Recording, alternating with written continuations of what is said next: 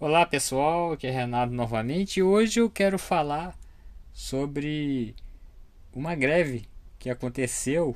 Ela não teve uma adesão tão grande na, no interior, mas na capital teve um pouco. Foi um pouco calada, falaram-se.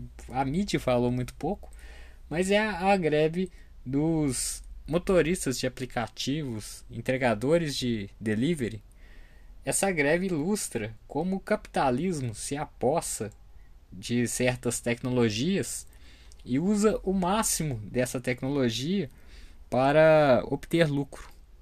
E não muito mais além. É, se a gente for analisar, além desse, desse serviço precarizado, em que o trabalhador não tem direito a nada, é simplesmente ele fazer só a força de trabalho, ele não tem direito a um abono, a um décimo terceiro, a férias e nenhum outro, nenhuma outra questão econômica.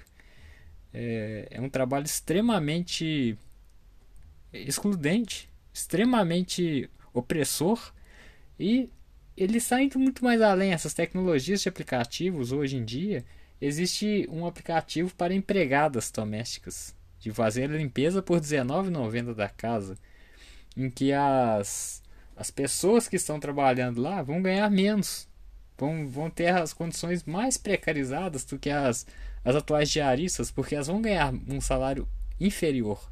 Porque se pelo menos ela tivesse um salário que pudesse compensar, mas elas não têm.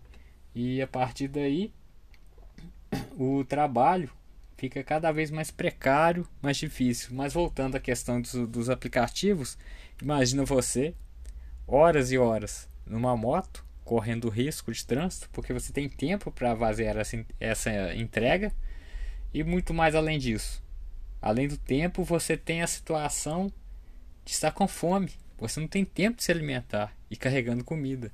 Muitos já alegaram que sequer um dia na vida vão provar o tipo de comida que, que eles estão carregando, como uma comida japonesa ou uma comida especial de um outro país. E, e nessa circunstância você vê o quão o sistema econômico é brutal com, os, com as pessoas que não detêm capital, que não detêm um valor econômico. E é muito triste você saber que isso acontece todos os dias.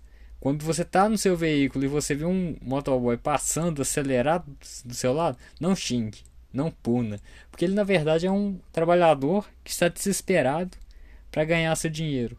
Você se lembra numa época de enchente em BH, um motorista, um piloto de moto de aplicativo indo a pé, pisando na enchente, simplesmente para tentar manter o seu sustento. E muito, muitos órgãos procuraram esse esse motorista para tentar conversar.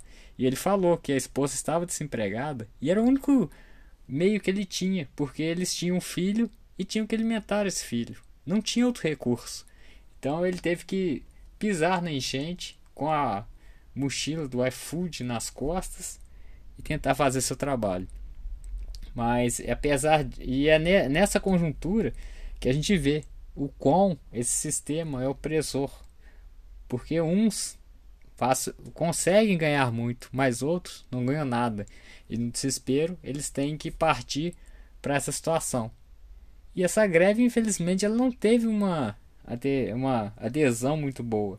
Mas começa a se mover. O importante é que pessoas estão se levantando. Muitas pessoas não estão aceitando essa opressão. Está chegando num ponto que ela está se tornando insustentável esse tipo de trabalho. E vai acontecer com várias pessoas, com vários tipos de aplicativo. Isso pode ser com o motorista, com o entregador, entre outros. Esse tipo de opressão tem que acabar. E aqui eu vou encerrar o nosso, nosso podcast. Espero que vocês estejam gostando e que a nossa frequência seja maior de gravações. Abraço e até o próximo.